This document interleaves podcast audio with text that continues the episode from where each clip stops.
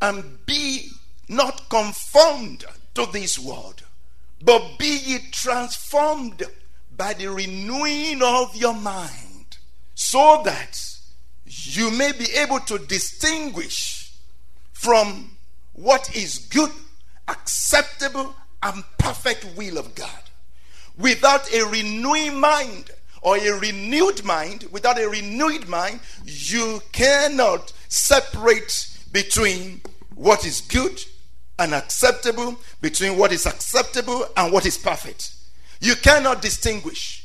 Only a renewed mind can do that. Amen. Remember that there is a difference between a change of mind and what? A changed mind. Remember that.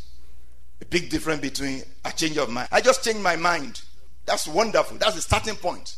But the end point is that your mind is changed. A changed mind. Not just a change of mind, but a changed mind. Amen. A changed mind. Not just a change of mind, but a changed mind. May the Lord give you a transformed mind in Jesus' name. Building according to divine pattern. That's what we're looking at. Building your life according to divine pattern. Building your family according to divine pattern. Amen. Living your life according to divine pattern. There are so many patterns out there. Your friends have their own patterns. Your families have their own patterns. Your tribe, you know, they have their own pattern. You know, your culture, they have their own pattern. The way they see men versus women, you know, the roles of men, the roles of women, different in all kinds of cultures. If you are not careful, because you were born in those places, because you grew up in those places, you will pattern your life. Even as a Christian, you will pattern your family, your life, the way you were raised. Pattern your life the way God wants it to be. Because some of those cultures, some of those tribes, some of those traditions uh, are contrary to the pattern of heaven. So it's a serious thing when it comes to having our mind changed. The disciples had a struggle with that. Many times they fell into the pattern that they were brought in or brought up with, the pattern that they grew up with, the pattern of the society, the pattern of the public, the pattern of the Pharisees and the Sadducees, the teachings of the Pharisees and the Sadducees, that Jesus Christ warned them, say, be careful of the doctrine of the Pharisees and Sadducees. Many times they fell into those things, and those things blocked what Jesus was saying to them. They could not understand. Even as I'm preaching right now, all of you understand differently because of your background, because of where you're coming from. If I were to ask you at the end of this, what did I say? All of you will say different things based on your background, your understanding, prior understanding, and all of that. But in all of it, the point is this that you need to get into the Word of God. You need to read the Word of God. And you need to pray that the Lord will give you a revelation, an understanding. This was a serious prayer by the apostle for the Ephesian church. He said, I pray for you that the Lord will give you the spirit of wisdom and revelation in the knowledge of Him. That you will know what is the hope of His calling. You will know the riches of His inheritance in the saints. And you will know the exceeding great power which raised up Jesus from the dead. He said, This is my prayer that the God of wisdom, the God of glory, will give unto you the spirit of wisdom and revelation, the spirit of understanding that you will know the hope of his calling, the purpose of his calling. You will know the riches of his glory. You will know the provision for that calling.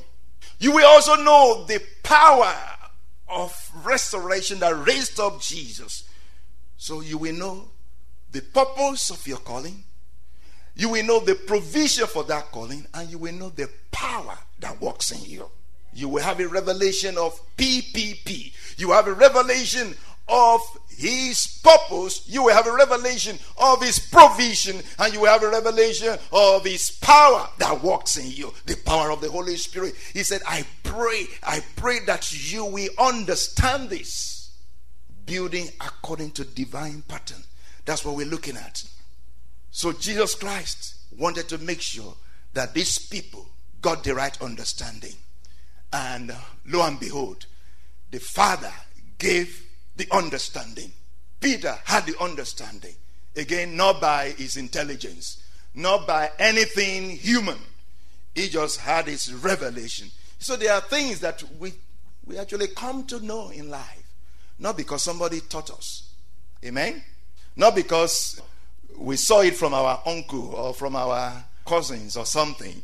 Not, not because our mother, our father you know, taught us. Just because the Holy Spirit made it known to us. May you reach a point in your life wherein you'll be receiving instructions from the Spirit of God. Instructions of what to do, how to do those things, how to raise your children, or how for you to behave to your father and mother. Because there are all kinds of patterns out there. There are all kinds of children that disrespect their parents. And you see that all around.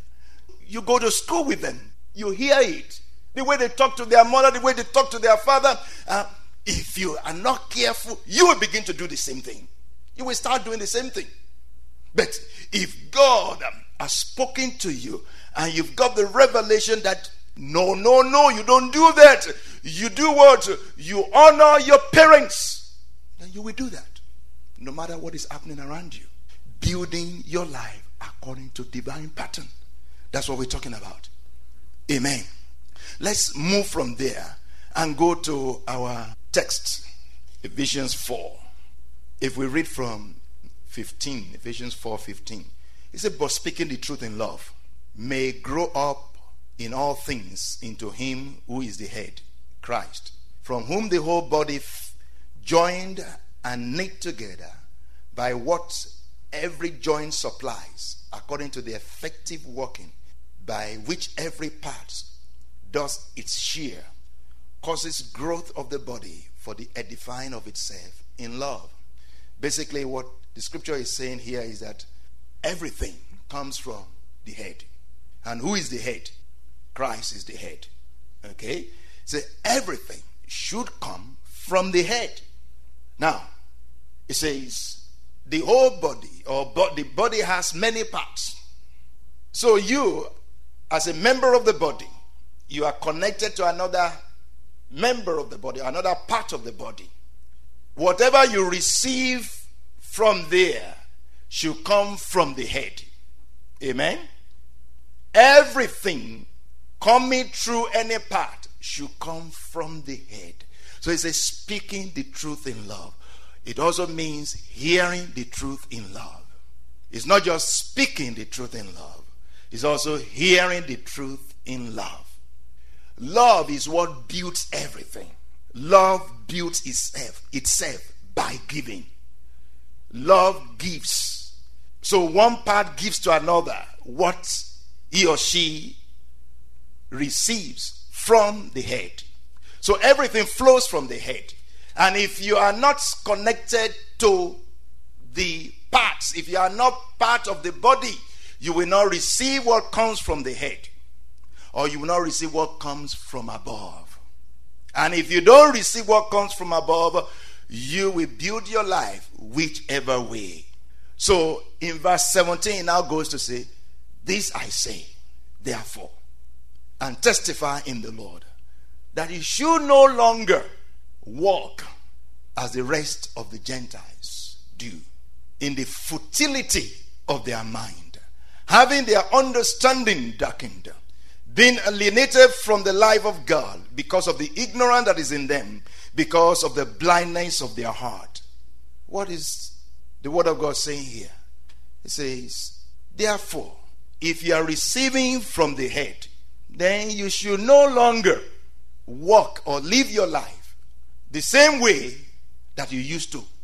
You should no longer live your life the way others live their lives. If you are connected with me, if you have given your life to Jesus and you are receiving from the head, then the head will teach you the way you should live your life. And not only that, the head will teach you the way you should live your life because you are connected to other parts of the body, other members of the body. You will also see patterns, you also see examples of the head from them. Amen. It's important that we have role models, important that we have good examples. Amen. Because many times we want to do good, but we don't know how to. But if we know somebody that is a good example, then we ask them, oh, You've done this before. How did you do it? Wow, your life is beautiful. God is helping you, God is blessing you. You are an encouragement.